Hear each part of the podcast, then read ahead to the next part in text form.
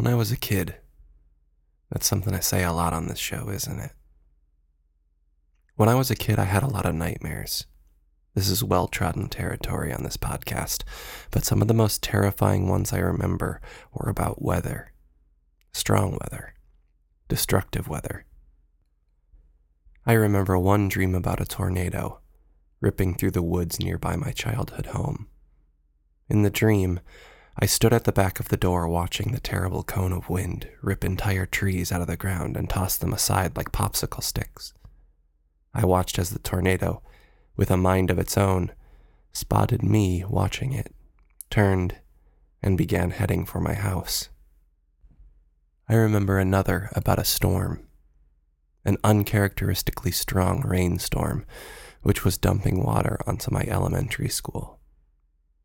I dreamed the water kept coming through the cracks around the closed windows and underneath doors.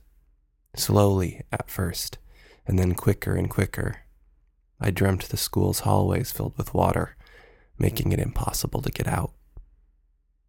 This month, on Death, Dying, and Other Things, two stories of weather and what comes with it. In the first, The Rain Caller, a drought causes a group of farmers to take justice into their own hands. In the second, Oligok Who Came from the Fog, two newcomers to a small mining town share one too many secrets.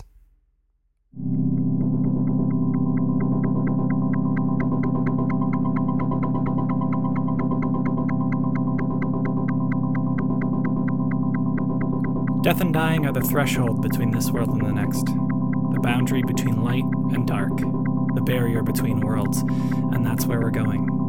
We are going into the shadows to bring you stories of horror and heartbreak. From the Phantom Podcast Network, this is Death, Dying, and Other Things. I'm Justin Buskey. Stay with us.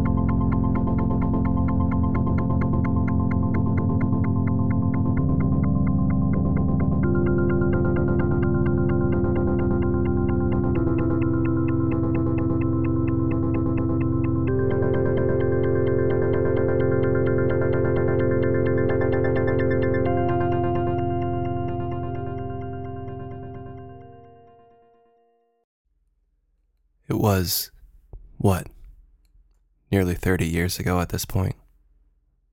All our crops had died. From crabby old Russell Masters fields to Harrison Garvey's acres, all of them were dead. We grew a little bit of everything, but now, collectively, we had miles of dry, stunted stalks with no fruits to show for it. For the third year in a row, this had happened. A freak drought of a severity and length the likes of which the region had never seen had rendered all of it dust. It had been nine years since we had seen consistent rainfall. In those first years, we tapped the groundwater, then the river. The groundwater had dried up, and we'd run the river dry. Travis Wilkins had torched his fields in frustration. Two of the eight of us with ruined crops had already been forced to sell their land and move to literally greener pastures, and the rest of us were fielding offers for ours. And, as it turned out, we were all dealing with the only person with the means to buy us out Fred Rowling. Fred's family owned farmland here for two generations, about as long as the rest of us. He was of modest means, like the rest of us, too, a small town farmer providing for his family and a little more by growing just enough of a small selection of crops. And he was our friend, too, until the drought. You see, Fred's crops weren't ruined. They were thriving, and they had been for years. While the rest of our crops were crumbling to dust in our hands, Fred's were growing tall. Fred didn't have a problem with rainfall. Clouds would flare up and dump buckets of cold, clear water onto his fields, and then dissipate as quickly as they came, just before they might quench anyone else's fields. The first year this happened, when our crops perished and Fred's blossomed, we chalked it up to bad luck or good luck, depending on your perspective. When it happened the second year, we were angry at God for withholding the rain and at Fred for being the beneficiary of another freak of nature. But in the desperation of that third year, with our crops again dead, with the groundwater long since run out, with the river run dry, with no hope for irrigation, and with Fred Rowling's fields still shining green like the Emerald City, we began to suspect Fred knew something we didn't. His face was swollen. He was spitting blood, and he had lost more than a few teeth by the time I pulled Travis Wilkins off of him. Four of us had gotten roaring drunk and barged into the Rowling farmhouse, kicking in the door, beating Fred until he was bloody and barely conscious, and locking his wife and two young sons in an upstairs bedroom. We had cut the power to his house, and so it was dark first of all, and the phones were dead second. We were drunk but not stupid, and we made sure we would settle this, whatever that would come to mean to us, without interference from the sheriff. I had Nicholas Lowell help me get Fred into a chair there in the Rowlings' kitchen, while Travis ran his bloody knuckles under the tap before wrapping some ice in a towel and holding the package against his already swelling hand. I had asked the three that came with me Travis, Nicholas, and Rick Watkins to keep their cool when we got there. The plan was to scare Fred, jolt his secret out of him.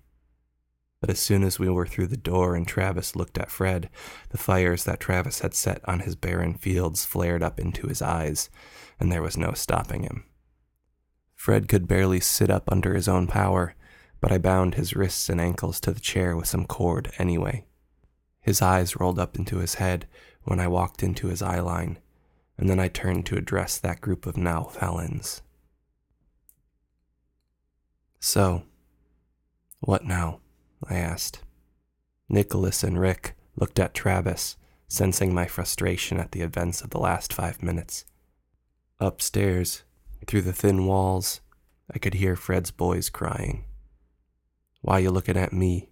Travis asked. What do you expect? I shook my head. I thought he'd be dead by now, Travis said. Figured y'all'd help me kill him. What are we doing here then? I hadn't expected any of this, but honestly don't know what I expected. I took a moment to take a slow breath through my nose and noticed the whole room smelled of copper. Fred coughed, gurgled, and spit blood onto his own chest. Hey, I said to him. Hey, Fred. But I wasn't going to get an answer, at least not then. I took a drag from my cigarette I don't know why I had the decency to step outside to smoke, but I had. The others had stayed in to keep an eye on things. I hadn't planned to become the leader of this gang, or that we'd had formed a gang, but it became clear that no one else would be making decisions.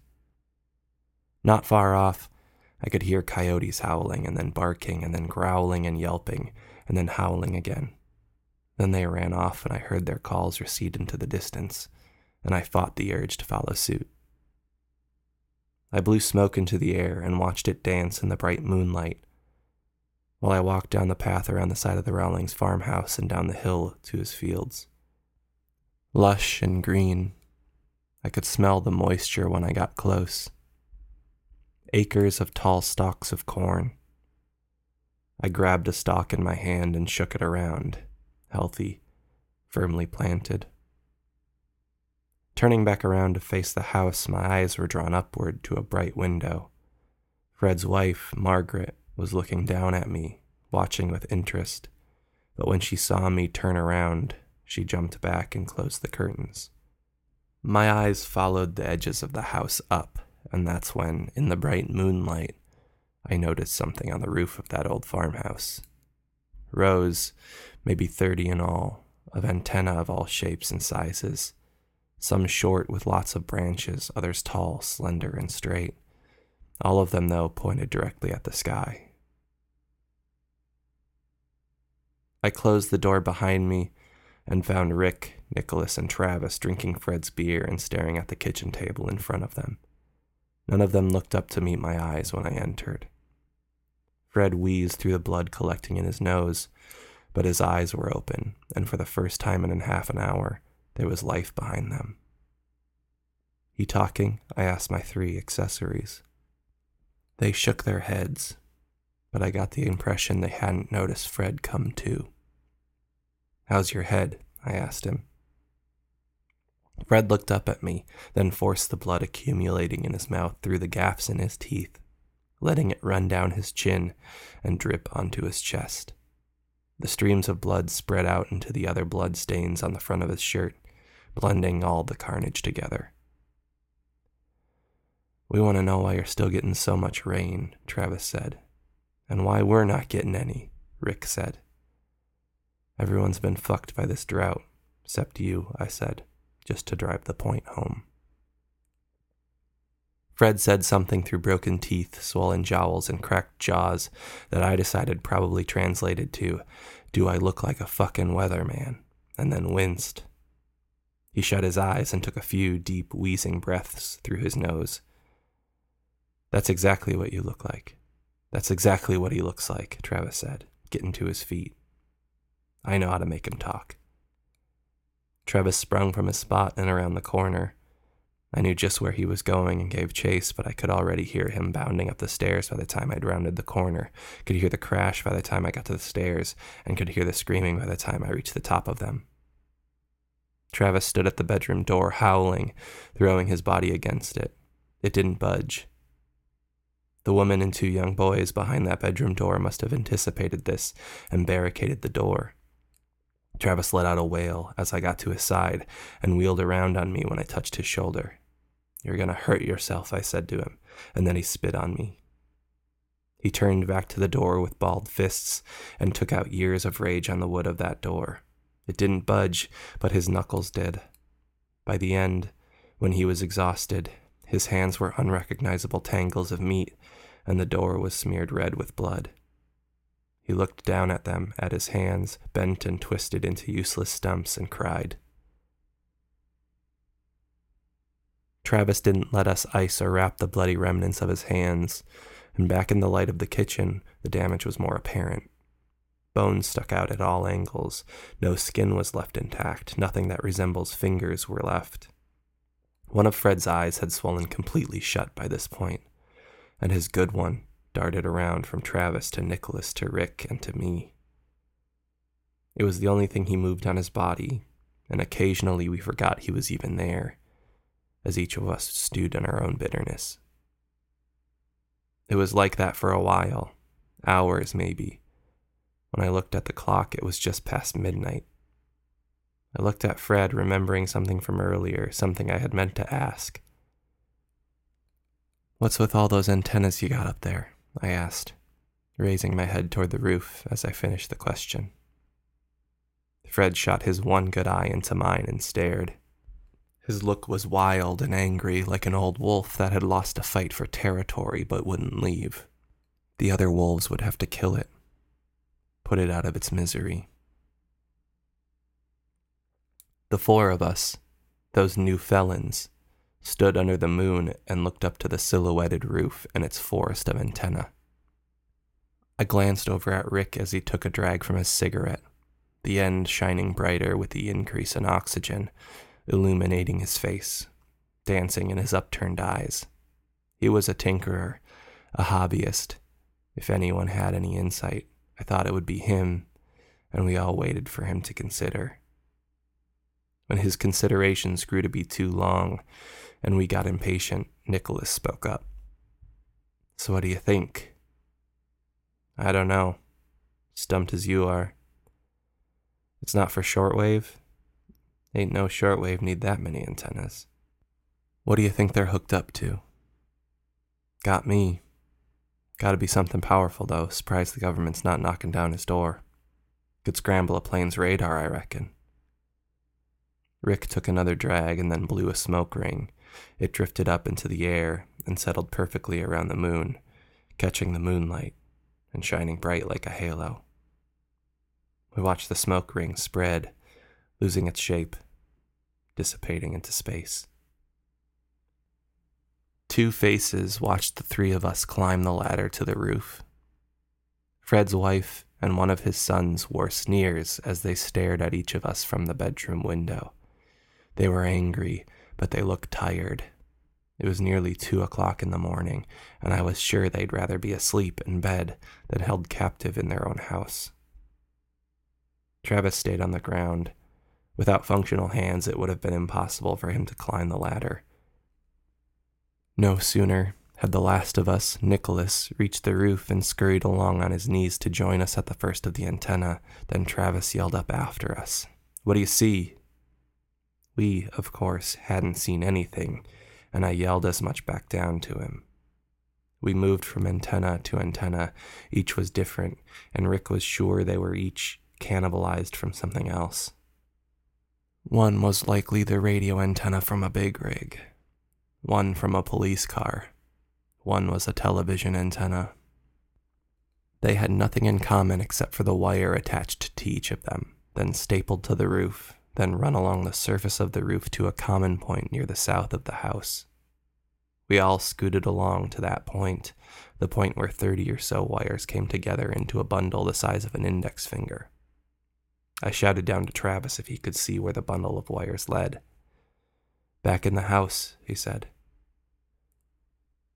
We followed the wires through the side door, down a hallway, and back into the kitchen, where they ran along the corner of the ceiling until they reached a doorway in the back of the room and slipped into the space between the door and the door jamb. Fred saw us looking at the wires through his one good eye. What's that? Basement, he said, matter of factly. What are the wires? Communication, he said, again, matter of factly. What kind of communication?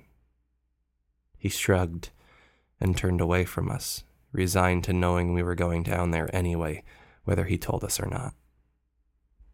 When I opened the door to the dark basement, we were greeted with the smell first. A strange smell, musty and sweet, vaguely like sugar cooking into caramel on the stove, but none as appetizing. None of the light switches worked, but we soon found a couple of flashlights in a nearby cabinet. The stairs were old, wooden, nearly rotted through. Each step was a gamble, and each one of our 200 pound frames made each stair scream in protest. We took it easy, our boots thudding with cautious purpose on each one of those 15 or so steps. Our flashlights, once into the basement, flicked around hurriedly, following the bundle of wires that led back up to the roof. We followed it 20 or so feet into that basement along the ceiling until it disappeared into a massive Fred Rowlings communication device. Tubes filled with dark liquid, yellow wires connected to jars filled with some ruddy mixture, strange contraptions that whirred, rotated, and buzzed.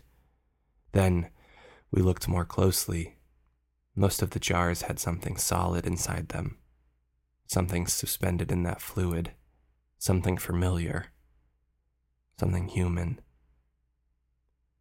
The tubes filled with dark liquid plunged deep into pieces of something. Suspended from the ceiling were long strips of what I at first thought was leather, but wasn't. All of it, all of it twitched and flinched I followed one of the wires with my eyes, and when I reached its termination, I realized it wasn't a wire at all. It grew straight out of a lump of gray the size of a head of lettuce. When he realized what we were looking at, Rick vomited and collapsed into the corner. I looked back at him and tried to make eye contact, but his eyes were glazed over and pointed down to the ground. Travis wailed, half in agony and half in disgust. He hit the basement's brick wall with his mangled hands, smearing it with blood. Then he turned to me, fire and rage in his eyes. He didn't say anything, and didn't need to. He just trudged back up the stairs to the kitchen, where Fred's shouts and curses were soon silenced. Nicholas had walked forward into the thick of the wires and tubes and jars, wide eyed, and, I think, convinced what he was looking at wasn't real. He reached out and flicked his finger against one of the wires and then went rigid. Nicholas, I called out, but he didn't move, didn't answer. Deep in the center of the jungle of organic machinery, I saw movement. Something, two things, in fact, rolled toward me and caught the light. Two eyes, two eyes stared into mine from somewhere in that infernal contraption. I turned at the sight of them and bound up the stairs and out of that house.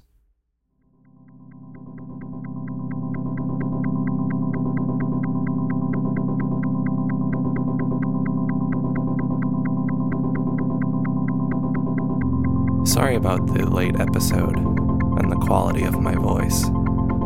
I've been sick, but I wanted to get one of these out anyway.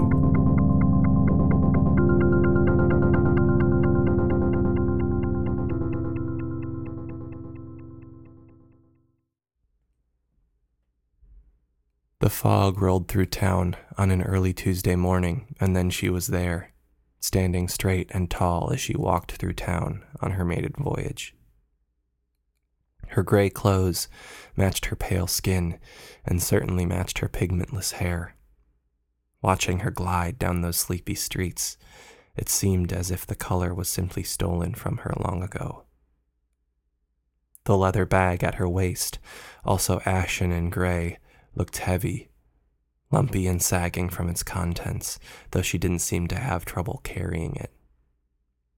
People stood in the window of every building she passed, gawking at the newcomer to this small town. And such a strange newcomer at that. In the small cafe in which I was sipping coffee and eating hash browns, conversation broke out in her wake. Speculations abound and slanted toward the outlandish and sinister. The overwhelming consensus among those regulars there in that cafe seemed to be that she, whoever she was, brought with her ill will though they also seemed to agree she would not be in town long. Drifters like her were common, apparently, and several of the regulars glanced in my direction when this fact was brought to light. It was true. I was new to this town as well, though I certainly wouldn't have classified myself as a drifter. Attitudes in this town were skewed against new arrivals, and I had experienced firsthand how long it could take to be accepted by the local populace. I had lived in that tired mountain town nearly eight months, but was no closer to belonging as I was the day I arrived. And not for lack of trying. For the first months in that town, I didn't stop smiling. I was friendly to each and every face I met, even when they inevitably were not friendly to me. I was a fountain of positivity each day and collapsed in bed each night, exhausted from the act I was putting on. I arrived in that town to work at the mill and had not even come far, only two towns over, but to those around me, I could well have come from a different planet. Oligok, as we discovered her name was, also meant to settle in. The discovery of her name in the days following her arrival set off another round of speculation. Oligok was a strange name, and the peculiarity of her name seemed to reinforce the opinions of those who assumed she was up to no good here. She found a small apartment, though what she furnished the apartment with I do not know. It seemed that all she owned were the clothes on her back and the contents of that leather bag. She stayed in her apartment for the first weeks after her arrival, and then the following month began to emerge once more. She had acquired a storefront on a small side street, some ways from the town center, and set up a small shop of curiosities. Well, one curiosity, or more precisely, lots of one type of curiosity. She lined window displays and shelves and cabinets with hundreds of small three or four inch tall carvings. These, it was assumed, by me and most of those I spoke with or overheard regarding Oligok, were carved by her.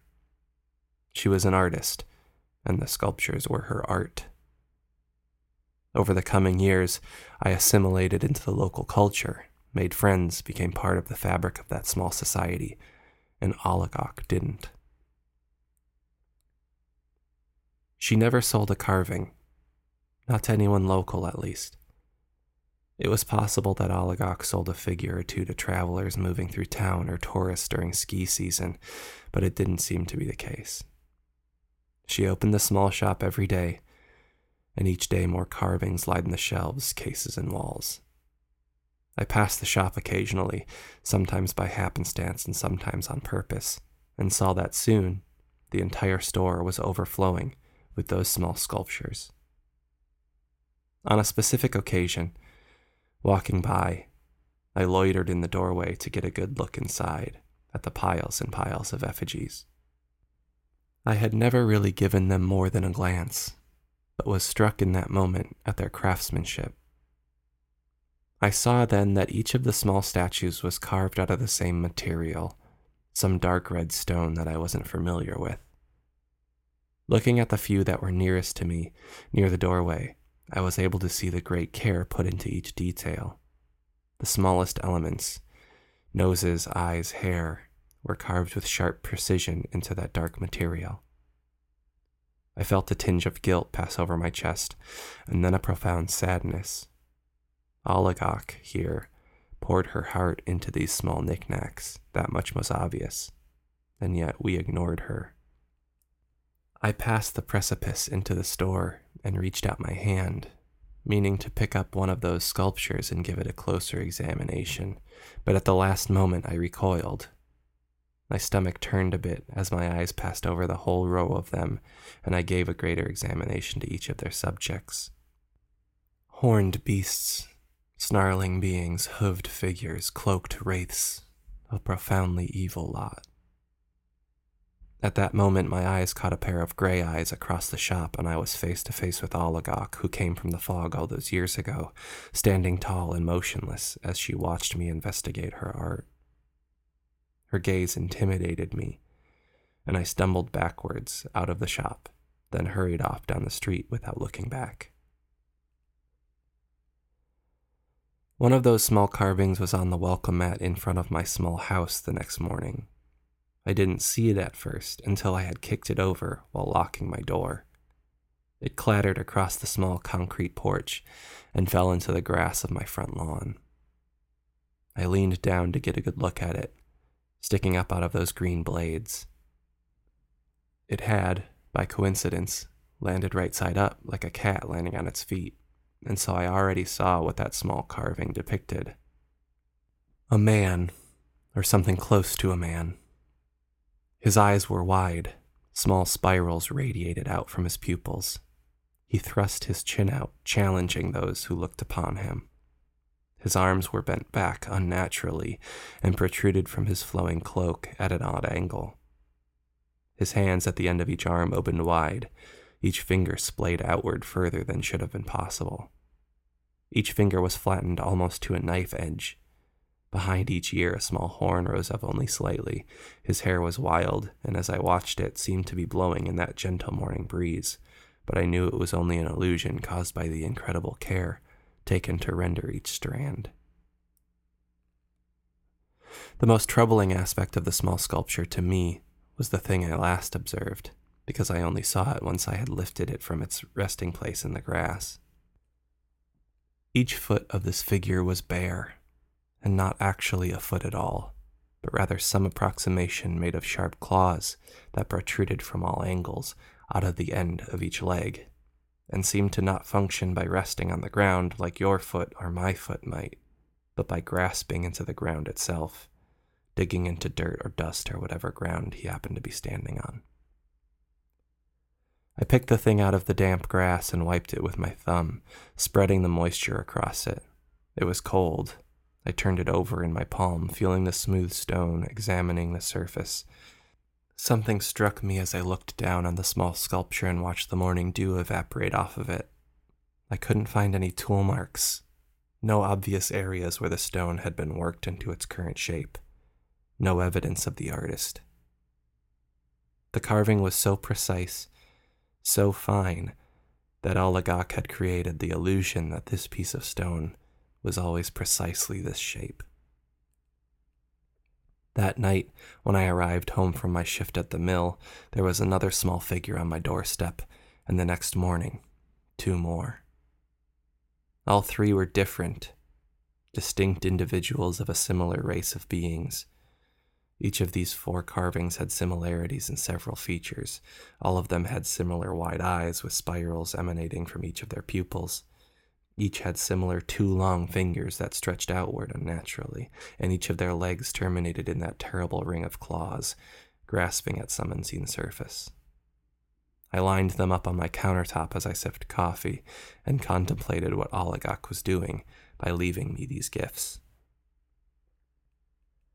Oligok seemed to be expecting me when I entered the shop that morning. She smiled, which unnerved me as I didn't recall having ever seen Oligok display any emotion in the time she had lived in this small town. The smile froze me in place just inside the door, and then she beckoned me further inside by waving her hand. She stared at me with her gray eyes, behind her gray hair, in her gray clothes, and I thought how peculiar it was that someone who so lacked pigment could look so luminous. For all her lack of color, I felt warmth radiating from her gaze and building in my chest.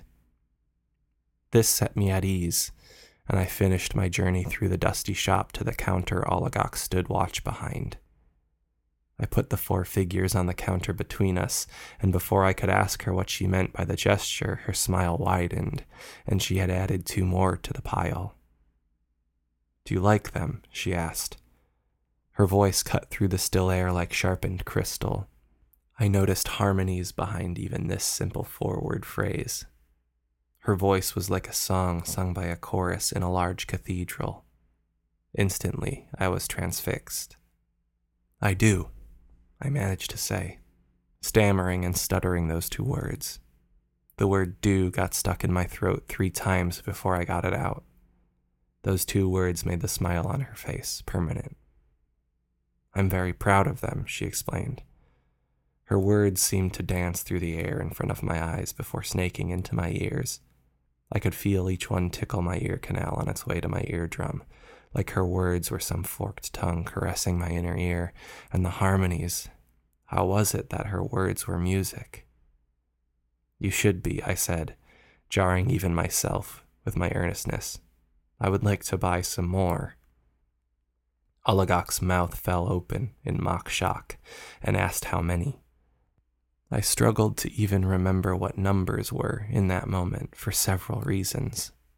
First, I had come into that shop that morning to return her knickknacks, not obtain more. But now, here, I was ready to purchase more of them from this wonderful person. And second, of course, as might be obvious by my retelling, I was completely transfixed by Oligok in that moment, under a spell perhaps, but also completely enraptured by her being. I was, at this point in my life, profoundly lonely. So when I said six more, and she wrapped them all up in paper, along with the six she had already given me, making twelve, and then I handed over quite a lot of money, I felt as though I was not in control of my own actions. She handed them over to me, and our fingers brushed together as I grabbed them, and a jolt pricked my finger like she had rubbed her feet against the rug just before we had touched. And the jolt carried through my arm and wrapped around my heart, and then I blurted out, Maybe I could see how you make them. Oligok's eyes brightened, and I now swear to you that they changed from gray to red for just a moment, and she said, Yes, tonight? Would you come over? Of course, I said, with an embarrassing amount of enthusiasm. My mirror got more use that night than I had in years. I spent what felt like hours getting my hair to do anything resembling cooperate. I dug out an old suit jacket and dusted it off. My newest pair of jeans were the nicest pants I owned. I had a pair of boots that I hadn't yet worn to the mill, and so I wore those. All in all, through will and brute force, I managed to make myself somewhat presentable for what I was thinking of at the time as a date. I laughed to myself. Though several intervening years since Oligok had drifted into town and made herself a home here, I had never thought, never considered becoming involved with her Yet I had not been the luckiest guy romantically since I had moved to town, and she was striking. I got into my car and picked up a bouquet of flowers along the way. I knew just where she lived. Everyone did. a small apartment above a warehouse on the east side of town. She lived far from her shop and was often seen drifting silently through the streets in the early morning, carrying the day's new carvings in that leather bag she carried into town that first morning. It wasn't the morning now, of course, it was the early evening. The sun had disappeared behind the peaks that surrounded the town, and twilight was soon to give way to night. I adjusted my clothes, ran my fingers through my hair, and shifted my grip on the bouquet. Then I knocked on Oligok's door. She swung the door open and smiled, then took the flowers with a small nod and ushered me into her studio apartment. The apartment she had inhabited for two years was stark and bare. No furniture to speak of, no chairs or tables. The kitchen was likewise bare, no cookware or dishes, and more bizarre, the apartment had, like Oligok herself, a colorless feel to it. The peeling wallpaper and the dusty wooden floor both gray. The small incandescent lamps also cast a sickly gray light. She kneeled in the center of the room next to that leather bag of hers and put the bouquet of flowers at her side. She pointed in front of her, inviting me to join her on the floor, and I did, unable to resist and overwhelmingly curious. So, do you want to see how I do it? she asked, although I suspect already knew the answer. As I got to my knees, Oligok opened her ashen leather bag, retrieving from it a few simple items a small gray leather pouch, a tarnished spoon, and a large stone box that appeared, on first glance, to be the same sort of stone that she carved into her figures. She opened the box to show me. Inside was lined with gray felt, and there were six indentations with solid blocks of gray stone. She looked into my eyes, smiled, and said, Okay, now watch closely. She plunged the spoon into the leather pouch, and when she brought it back out, it was piled with a coarse white powder. Scraping the spoon against the wooden floor, she drew a circle with the powder, and when she was done, closed her eyes and mumbled something incomprehensible to herself. What I saw happen next, I still can't rightly explain. The wooden floor disappeared slowly, replaced by some glowing mist contained by the powder she had spread on the floor. She grabbed the stone box, closing it once again, and then held it above the glowing circle. When she lowered the box into the circle, it passed through, disappearing into that brilliant glare. Then it was gone, and Oligok looked back up at me, a different look in her eyes than when I had arrived. They had gone red again, and this time there was no denying it. I wondered what we were to do now, and to answer my thoughts, Oligok looked down at the bouquet next to the gleaming circle. I watched as the color drained from each of the flowers of the bouquet I had brought with me in turn, and then I noticed the same was happening to my clothes. The blue of my jeans dripped off and fell careening into that brilliant portal then the browns of my suit jacket. Soon, all the color of my clothes, I assumed the easiest to get to, was gone, and then the color from my fingertips started to bleed out of my skin. Oligok reached back into the opening and retrieved the stone case, which she put on the floor of the apartment next to the glowing tear in time and space. She unlatched the thing and swung open the top, revealing six new stone figures. Then she looked at me and grinned.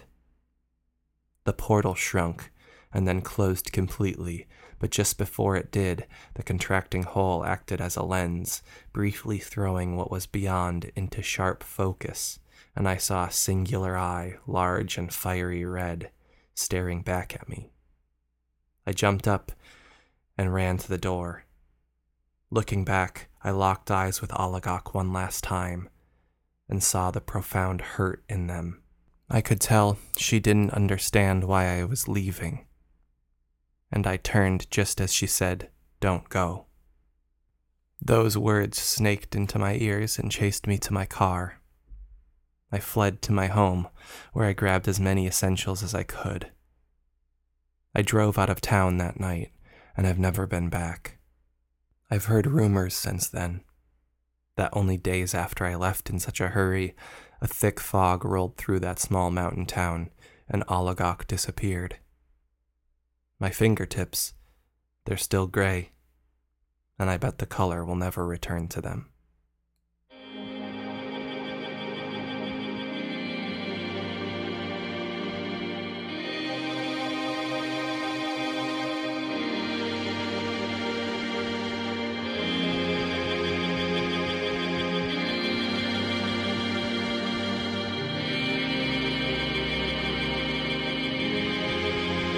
This episode of Death, Dying, and Other Things was produced and edited by me, Justin Buskey.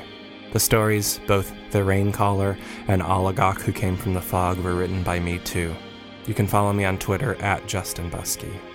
Intro and outro music is by the prolific Eric Warnke. Check him out on SoundCloud. Special thanks to Fog and to Frailty. Death, Dying, and Other Things is a member of the Phantom Podcast Network. Be sure to check out all the other great shows. New episodes the first Thursday of every month, except when I'm sick. This has been Death, Dying, and Other Things, and I've been your host, Justin Buskey. Stay out of the shadows.